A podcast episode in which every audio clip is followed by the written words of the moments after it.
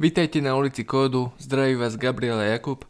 Dnes sa budeme rozprávať o tom, ako sa môže programátor zlepšovať vo svojom voľnom čase. Túto tému máme rozdelenú na viacero podkapitol, dajme tomu. Budeme hovoriť o tom, aké knihy môže napríklad čítať, aké side projecty môže robiť, a potom nejaké videotutoriály, kurzy, podcasty, iné. Nejaké stránky existujú ako napríklad Project Euler alebo Codelity alebo Codefights, kde, sa program- kde programátor musí naprogramovať nejaký, nejaký solution k nejakému pro- problému tak, Gabo, začni o knihách. Napríklad ty si nejaké čítal ako programátor?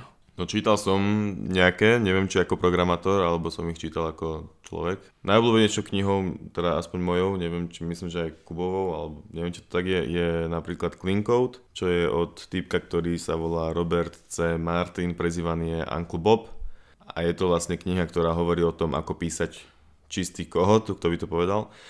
A vlastne spomína tam nejaké praktiky, ktoré sa dajú aplikovať na to, aby človek písal ten kód dobre. Je tam nejaké refaktorovanie, nejaké pravidlá, že majú byť krátke funkcie. Nejdeme to nejak dopodobne rozoberať, ale, ale celé som to chcel poňať trochu ináč. Skôr by som vlastne, sú knihy vôbec dobrý zdroj na učenie? Má zmysel nejaké knihy čítať? No, podľa mňa určite áno. Knihy, čo robia knihy, hej? Keď si nejakú prečítáš...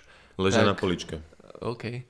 A keď si nejakú prečítáš, tak mal by si sa dozvedieť niečo nové väčšinou, či už je to úplne celá nová oblasť, o ktorej si ani netušil, alebo si prehlbuješ e, nejakú, nejakú vedomosť o niečom, alebo proste len tak čítaš pre zabavu, hej.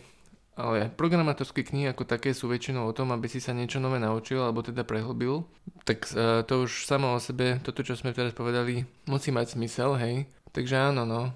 No dobré, ale ja napríklad skúsenosť tu, že už teraz napríklad neviem povedať vôbec nejaké konkrétne o čom Clean Code bol. Akože pravdepodobne nejaké tie praktici mám z, z praxe, praxe v podstate v sebe, hej, že na to myslím, ale konkrétne neviem povedať tie epizódy, čiže som možno ináč akože trochu hlúpy na toto, ale no, má to vlastne pre mňa potom zmysel?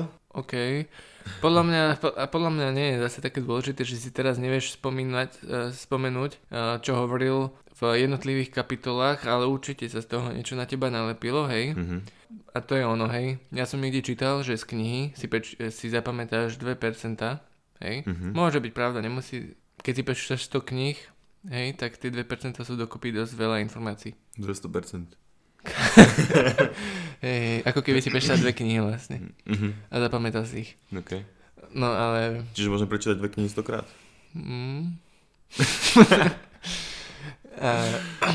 ja, som, ja som okrem Clean Code napríklad čítal aj, že keďže som Java programátor, tak ja som čítal takú knihu, že Effective Java a tam bolo v podstate o tom, ako v tom jazyku písať lepší kód, e, aj čo sa týka toho, že aby bral menej pamäti, menej procesorov napríklad, aby, ja neviem, ten garbage collector mal jednoduchšiu prácu, hej, mm-hmm. alebo aby aj som sa naučil nejaké nové techniky, hej, čo som dovtedy nepoznal. A teoreticky sa tie, tie znalosti z toho dajú asi aplikovať na viacero jazykov, než nebolo to úplne, že iba v Java toto funguje, ale hey, že garbage collector ano. je iný v každom jazyku, aký je tam teda garbage, garbage collector, ale verím, že v C funguje celkom podobne, takže hmm. asi Alebo je to som, fajn čítal knowledge. som aj o, knihu o v podstate algoritmoch alebo aj o datových štruktúrach ako, ako takých, a tam napríklad boli rozdiely, že aký je rozdiel medzi listom, aký je rozdiel medzi arrayom, ja neviem, také veci, ktoré ti až tak nedupnú hneď, keď si to videl na prednáške alebo čo, alebo používaš to dokonca v robote. Možno sa na tým nikto ani nezamyslí. Nikto, no, no. Alebo čo, čo je to vlastne hashmapa, používaš hashmapu, ako to funguje vnútri, hej. Je to zaujímavé a určite ti v nejakých prípadoch niekedy to môže pomôcť toto, že vieš, ako to funguje vnútri. U nás, Takže, ro- no... u nás v robote to je celkom veľa šéf rieši tieto veci. Zefektívňuje kúdu, že na úrovni tohto, že používame zlé kolekčný a tak. Mm-hmm. Lebo reálne sa tam niektoré veci strašne veľa využívajú a potom je to neefektívne. Tak... Dobre, ja by som možno ešte jednu knihu spomenul, čo bola celkom cool. Je to Test Driven Development by Example. Neviem už presne, kto to napísal. Nie som si ináč ani istý, či sa to presne takto volá ale v podstate je to teda o Test Driven Development alebo TDD. O čom, o čo tam vlastne ide je, že vysvetľuje, jednak na začiatku trochu vysvetliť, čo je to vlastne Test Driven Development, ako to funguje, ale potom zoberie nejaké dve reálne aplikácie a na, i na nich sa pokúša vysvetliť celý ten thought process, ktorý je za celým tým Test Driven Development, čiže presne vysvetľuje, prečo čo urobil, prečo čo premenoval, kedy spúšťa testy, kedy kašle na to, že mu nevrchádza a pokračuje ďalej a tak ďalej. Zoznam nejakých kníh, ktoré sme prečítali, sa pokuši, pokúsime napísať do show notes tejto epizódy, aby ste mohli vedieť o tých knihách, o ktorých sa rozprávame. Hej, hej. A plus nejaké ďalšie, ktoré sme nespomenuli. No ale z knih v podstate má človek, dá sa povedať, iba teoretické znalosti. Je mu celkom na nič prečítať tisíc kníh, keď ich nikde nepoužije. Alebo nikdy neaplikuje ich vlastne vedomosti, ktoré z, nich, z, nich, z tých kníh získal. Na to sú napríklad veľmi dobré nejaké side projects. Možno vyslovene nejde ani o nejaké projekty, ktoré, za ktorými hľadá, hľadáte veľký úspech, ale môže to byť iba projekt, ktorý si urobíte pre srandu. Napríklad na to test driven development by bolo super si urobiť nejaký side project a vyskúšať si to na tom. Až na to, že sme leniví a není to jednoduché. Ale je to jednoznačne veľmi dobrý spôsob, akým vlastne dostať tie znalosti z tých kníh a nemusí to byť ani z kníh, proste aj zo školy alebo z hocikade proste do praxe, hej, a zožiť sa s tým, lebo keď fakt keby prečítam 100 kníh, tak mi to môže byť na nič, pokiaľ neviem, hey, no. jak, jak to funguje v reálne. Prečítam, Ma... si, prečítam, si, sorry, prečítam si knihu o tom, že čo je vlastne clean code, potom budem písať kód, napríklad prídem do roboty a budem písať kód v Notepad, lebo ma to tak učili. A pritom keby som si doma urobil side project, tak by som zistil, že to není moc praktické a asi na to potrebujem nejaké idečko a tak ďalej, hej, proste je to, dáva to trochu do praxe. V clean code knihe je napísané, že máš písať v Notepade, či čo? Nie, len proste keby poviem neprogramátorovi, že tu máš clean code, prečítaj si a choď písať kód, tak čo si otvorí, čo pozná? Notepad. Aha. OK. no. A side a možno tam je napísané, také... si nepamätám, čo som čítal. Aha, a to, to fakt veľmi pochybujem, že to tam je napísané. 10 tisíc hodín, keď človek niečo robí, tak vtedy sa z neho stáva master, hej? Americké veci dokázali? Americké veci dokázali. Dobre. A psychológia. no. A teda side projecty, keď človek robí, tak to pridáva na tých hodinách a na tých skúsenostiach. A samozrejme, ako Gabo spomenul, môže skúšať niečo nové. Takže to je úplne podľa mňa určite najlepší zdroj, teda nie že zdroj, ale spôsob, akým sa môže programátor zlepšovať, je mať tie side projecty. Hej, hej, ale zase treba myslieť na to, že, že je tam nejaká best practice a môže sa to človeka naučiť zle vlastne potom, nie? Tak, kokos. Aj keď sa to naučil ja... zle, ale aspoň niečo robil. Ako...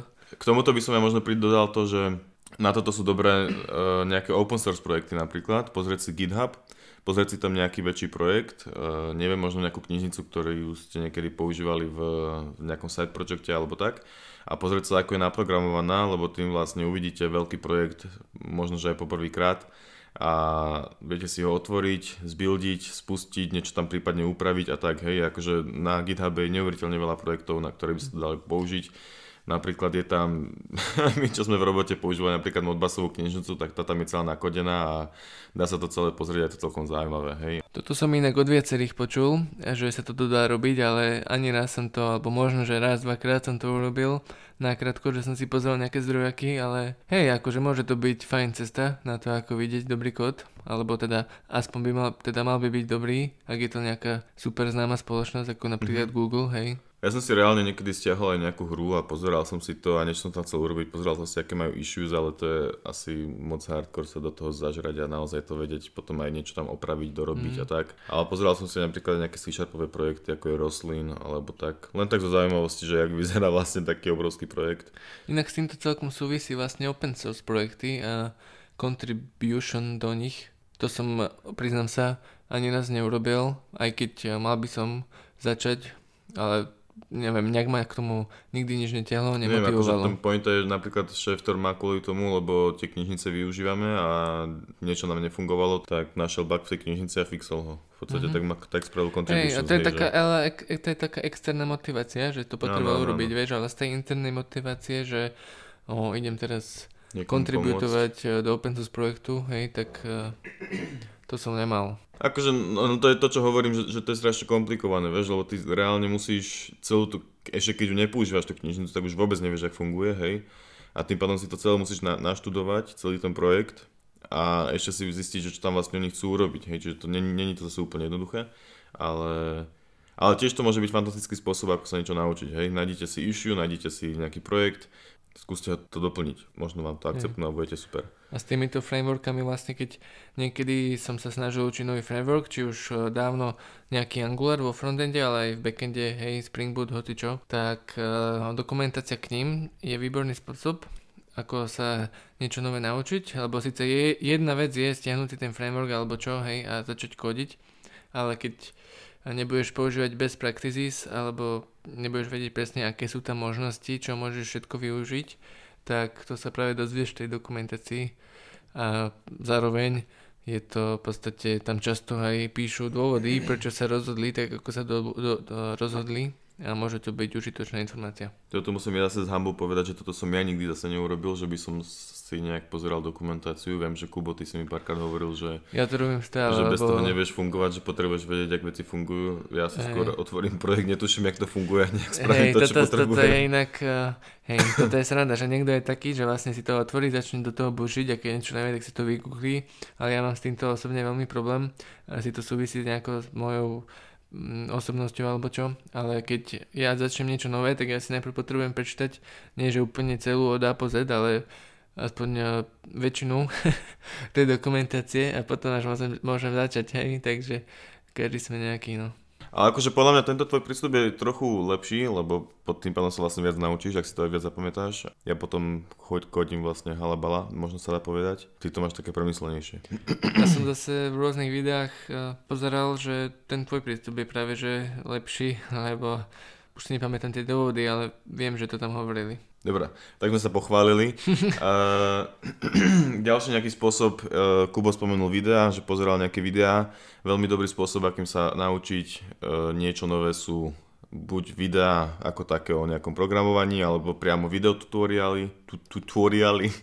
Zadarmo na YouTube napríklad, ale kľudne aj kúpené môžu byť o nejakých nových frameworkoch, hej. Napríklad. Videá ako videá teraz myslíme. Tu zase v, v show notes budú, buď spomenieme nejaké uh, stránky, kde sa toto dá robiť. Tiež sú nejaké programátorské podcasty, ktoré človeku vedia veľa dať, ako napríklad tento samozrejme, ale nie sú aj iné. Dáme do show notes nejaké podcasty, ktoré počúvame. Uh-huh. To, a skúšajte, videá sú super kvôli tomu, že je to zároveň aj praktické, človek si pri tom vie rovno ťukať tie veci do klavesnice a tak, hej. Čiže je to aj, Hm, zároveň vlastne aj počas tej knihy napríklad test driven development je tak písaný, že by sa pri tom mali tie veci aj robiť pri knihe Čiže... je to ťažšie ako pri videu. Je to menej prirodzené, možno by som povedal, alebo no je to, je to také iné. Čiže na to sú super tie videá, hej. Tiež vo videách sa dajú nájsť nejaké e, rôzne prednášky z konferencií, e, na ktoré človek napríklad nemôže ísť, alebo môže reálne na nejakú konferenciu aj ísť, vypočuť si nejaké prednášky. Tam sa človek vie veľa dozvedieť. Konferencie môžu byť fajn v tom, že e, väčšinou sú tam speakery, nejakí experti, oni povedia svoj pohľad, respektíve nie je to ich pohľad, ale je to niekedy aj fakt, skoro že ako fakt, robiť mm. skoro, no, že ako robiť niečo čo najlepšie. Či už je to nejaké, ja neviem, security v kóde alebo Spring, hej, ja pozerám nejaké konferencie, čo o Java, hej, lebo v tom programujem a, a tam napríklad sa rozpráva o Spring Frameworku a proste o tom, ako nejaké koncepty toho Springu čo najlepšie využiť v aplikáciách, aby boli škalovateľné, spolahlivé a tak ďalej. Takže uh, môžu to byť uh, fajn videá. A, a prečo by som vlastne lezol na konferenciu, keď si môžem pozrieť to video? No je tam tá výhoda zase, že sa tam s tým človekom viete aj stretnúť, nielen s tým jedným, čo prednáša, ale s viacerými ľuďmi Hej, čiže vlastne to o networkingu v podstate tie konferencie, že sú tam aj nejaké workshopy potom k tomu spravené a takýmto spôsobom tam človek vie tiež sa veľa naučiť a rásť, hej. Hej. A nikdy sme to nerobili, asi možno ani robiť nebudeme, ale... Ako boli sme na nejakých konferenciách, ja som bol, ja neviem, možno troch, štyroch, ale ja som zase ten typ, že nemám moc rád networking a no. ani na jednom som okrem toho, s kým som tam prišiel, sa nerozprával, takže pre mňa má zmysel len tá samotná časť toho speakera, čo si teda môžem pozrieť aj na videu väčšinou. Uh-huh. A ďalšie spôsoby, ktoré sú také trochu možno, že príjemnejšie na to, ako sa naučiť alebo zlepšiť ako programátor. Napríklad jeden spôsob je teda, že... Jednoducho sa o tom rozprávať s kamarátmi, nie? Jednoducho sa o tom rozprávať s kamarátmi, hej. Uh, sadnúť si von na pivo a pokecať o tom, čo má kto nové v robote a každý po- povie niečo o tej svojej technológii a zistíte, že vlastne riešite veľmi podobné veci len v iných technológiách a pokecáte, zistíte dosť veľa. A druhý takýto spôsob sú nejaké stránky, kde sa dajú riešiť algoritmické úlohy. Hej? Čiže napríklad je taká stránka Project Euler alebo Codelity. Sú to v podstate stránky, kde dostanete nejakú úlohu a máte ju vyriešiť za nejaký, niekde buď za daný čas alebo za hoci kedy a potom táto stránka vlastne, viete si na nej ten kód, ktorý ste nakodili spustiť a ona vám povie, že či to máte dobré alebo nie. Potom si to viete prípadne upraviť. Keď to vlastne submitete, že áno, som si istý, že, že to mám dobré, tak potom to zbehne na ďalších viacerých testoch a poviem vám to, že či to je určite dobré. Hej. A tie úlohy sú väčšinou teda algoritmicky založené, hej, čiže je to nejaký dosť pre neprogramátora dosť ťažký problém, pre človeka, ktorý to nikdy nepočul, ale napríklad na Codility a vlastne aj na Project Euler sú k tomu pdf normálne pekne vysvetlená celá úloha a dá sa tam teda toho dosť veľa naučiť a je to super hlavne na nejaký teda rozvoj toho programátorského zmýšľania. Je určite ďalší fajn spôsob, ako sa môže programátor zlepšiť. Pridaná hodnota tohto je, že niektoré z tých problémov bývajú aj na pohovoroch, Áno, a tak áno, by ste vlastne... sa tu náhodou mohli aj tak, takýmto spôsobom naučiť. Dobre, ďakujeme za počúvanie a... Tešíme sa na ďalšiu epizódu. Aj my.